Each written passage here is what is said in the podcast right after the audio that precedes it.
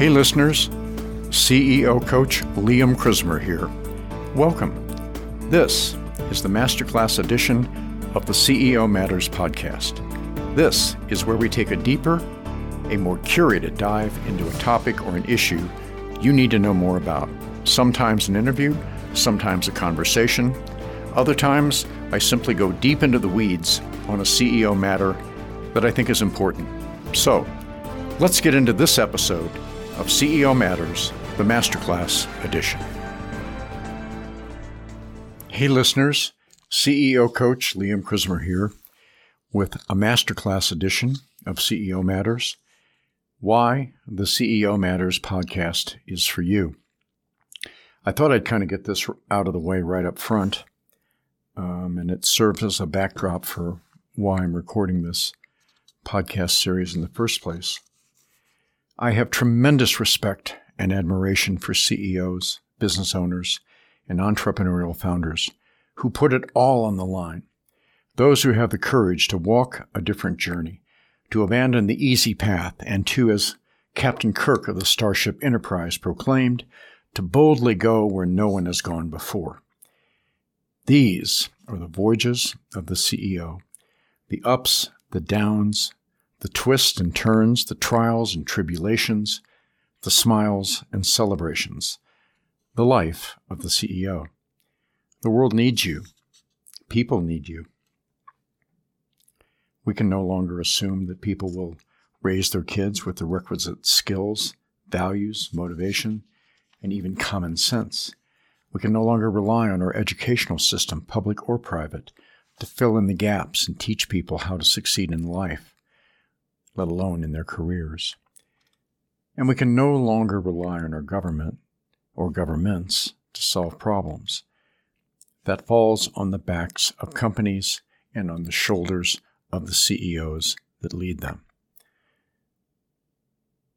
And, you know, for that matter, no one teaches you as CEO how to do your job either, much less how to take care of yourself. So we will do that here on this podcast together. So, thank you for listening. You are my tribe.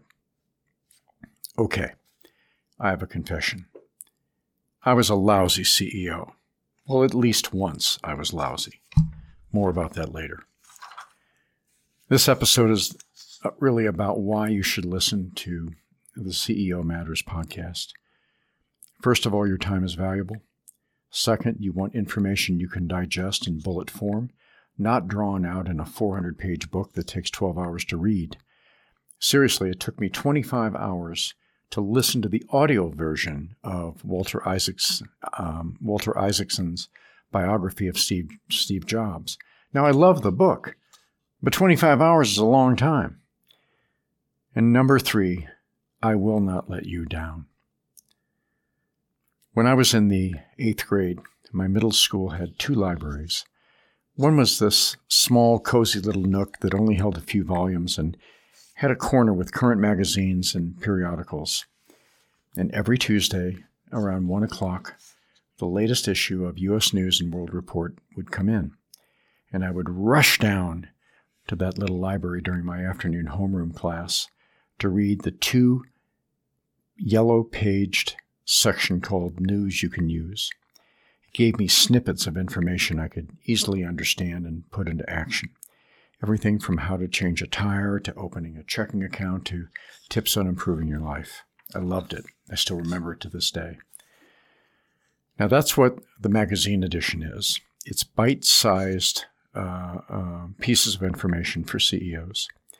The Masterclass edition, which is what this is, is a longer form format where we take a deeper dive into a particular topic or we do an interview. So, what qualifies me to produce this show? Well, I'm probably not qualified. With the exception of uh, a few other CEO related podcasts, such as Reid Hoffman's Masters of Scale, the rest of the so called CEO podcast are, well, crap. So I think I can do a better job than most of them out there. And having been a CEO for a while, um, I've been where you are. I've spent 40 years in the CEO lion's den, in one capacity or, uh, or another, either as a serial CEO or by working closely with other CEOs. Serial CEO. That sounds like I ran Froot Loops or, or something. Uh, then again, you know, in retrospect, a couple of my companies were like Froot Loops or Cocoa Puffs. And from that experience, I've learned that well being, self care, performance, and life satisfaction, all that woo woo stuff, matter, and no one is paying attention to it at the CEO level. You listeners are my passion and my life's work. So let's get on with it. Now, this is part of my story. A couple of decades back, I had wrapped up a very successful career as an investment banker, specializing in mergers and acquisitions. Quite successful. I made people rich. But it was highly stressful, and I was burned out. My last deal was outrageously successful for my client, and while the deal made him very rich, it cost me our friendship. He was my mentor of 20 years, and he was also my dearest friend. But the stress of the deal put me over the edge, and I needed a break. And that's how I ended up in the middle of Tuscany stuffing chicken necks in cooking school. Now, the school was glorious. It was in the countryside. No one spoke English, and I hadn't the slightest idea where I was. The town was actually nothing more than a few buildings clustered around a sharp turn in the road. Seriously. And one of my most vivid memories is how beautiful the produce was, arranged in the tiniest of corner markets. It was the only place to buy food. No, there was no Whole Foods, no Costco, just this tiny little market, and it was more than enough. There was a bakery next door, and the smell of fresh bread baking still haunts me. Now, the baker was also an opera singer who came to the school one evening and serenaded us with opera over dinner that we had prepared and enjoyed over a four hour feast that went well into the evening with copious amounts of wine. And uh, uh, I'll never forget that night. I was happy then, and I liked the memory of who I was. When I returned, I needed something to do. It was never my intention to be a chef. I simply needed a break. The problem was that the break came too late. I was too far over the edge, and I didn't know it. I didn't know it then, and I wouldn't realize it until 20 years later. My success, or because of my success as an investment banker, my CEO clients hung on my every word. They tolerated my arrogance. They put up with my oversized ego. It didn't bother them, and they just expected when I was an hour or two hours late for a meeting. I thought I was invincible, and I thought I was oh so smart. In 2004, I wanted to be the person that sat at the end of the table rather than being the first officer or the trusted advisor. So I bought a barbering company called Gentlemen's Quarters that I later named GQ Barber Lounge. Now, I'm not a barber, never had any desire to be a barber, but this was a high end barber shop with two locations. It was ahead of its time, it was upscale, and I thought there were so many ways that I could grow and franchise and take this company national. Nothing like it had gone before, and I was a customer and I loved getting my hair cut there. And so that reminds me of the old TV ads by Victor Kiam, where he said he loved the Remington razor so much he bought the company. And in my case, that's exactly what I did. I didn't buy Remington razor, I bought Gentlemen's Quarters. So I bought this barbering company with dreams of turning it into a remarkable company. And I did. We redefined the industry. We were the cat's meow. Clients loved us. We owned the market. We had some of the best talent. It was my passion, my mistress, and my life. But I was an arrogant, raging asshole, and I had no idea. And despite my intelligence, my obsessive commitment, and my insatiable work ethic, my business slowly eroded until one day it crashed and burned overnight. Not because it wasn't a great business, it was. It failed because I failed. I failed the business, I failed my employees. I failed myself.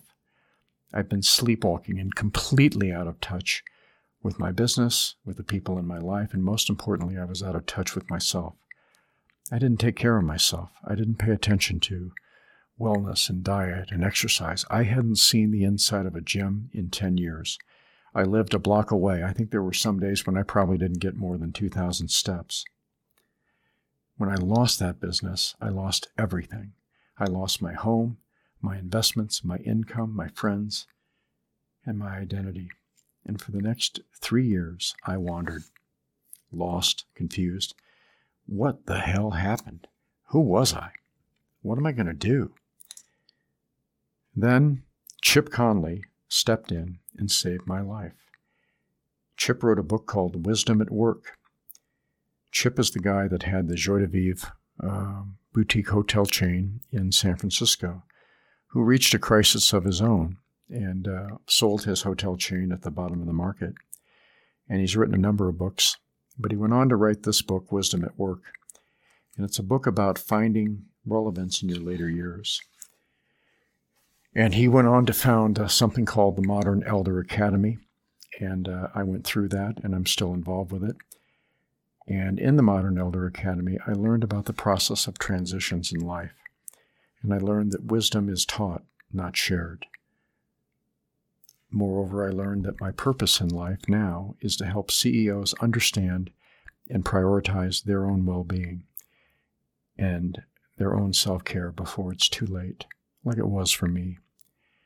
Now, I'll be honest with you, it's reasonably painful to study CEOs and their well being and realize how badly I screwed things up the last time I ran a company.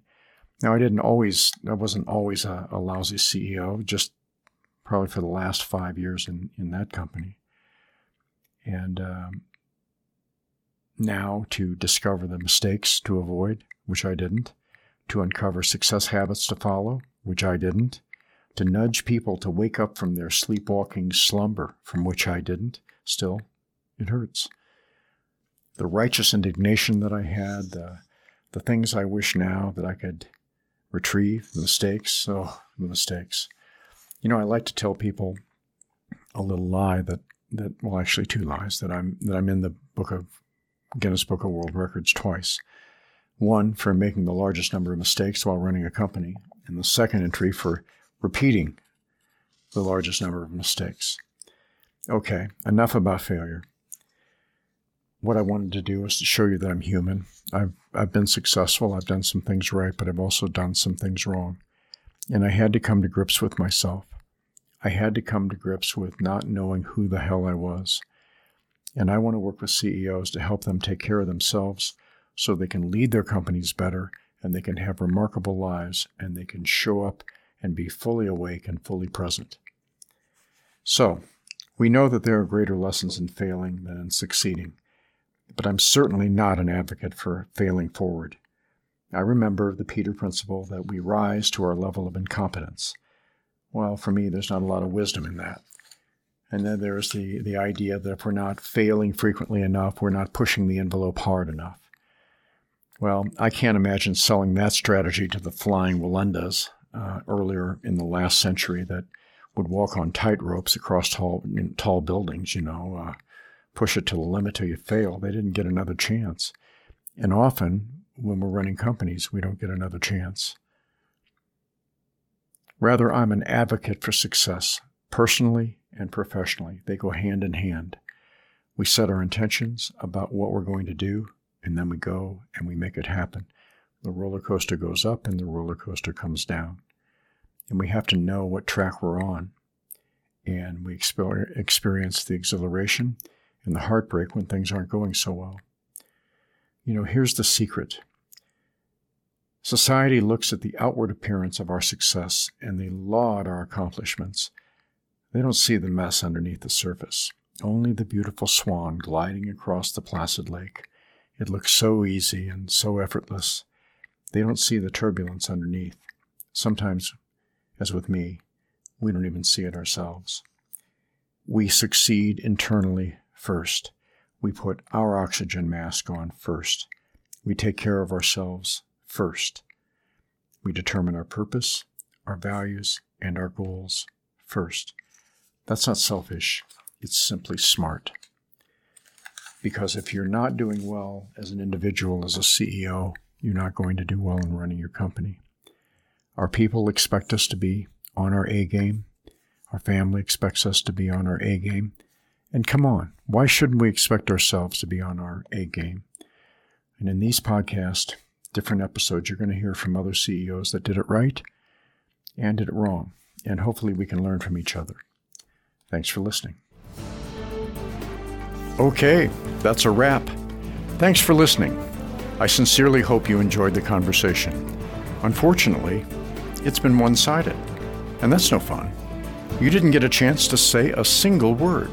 So, if you'd like to continue the conversation, head on over to chrismer.com forward slash work with me. That's Chrismer, C H R I S M E R. Now, there you can find more information, you can check out other episodes on the topics, subscribe, and most importantly, schedule a time for us to talk, to have a conversation. That's chrismer.com forward slash work with me. Until then, remember, live and lead better.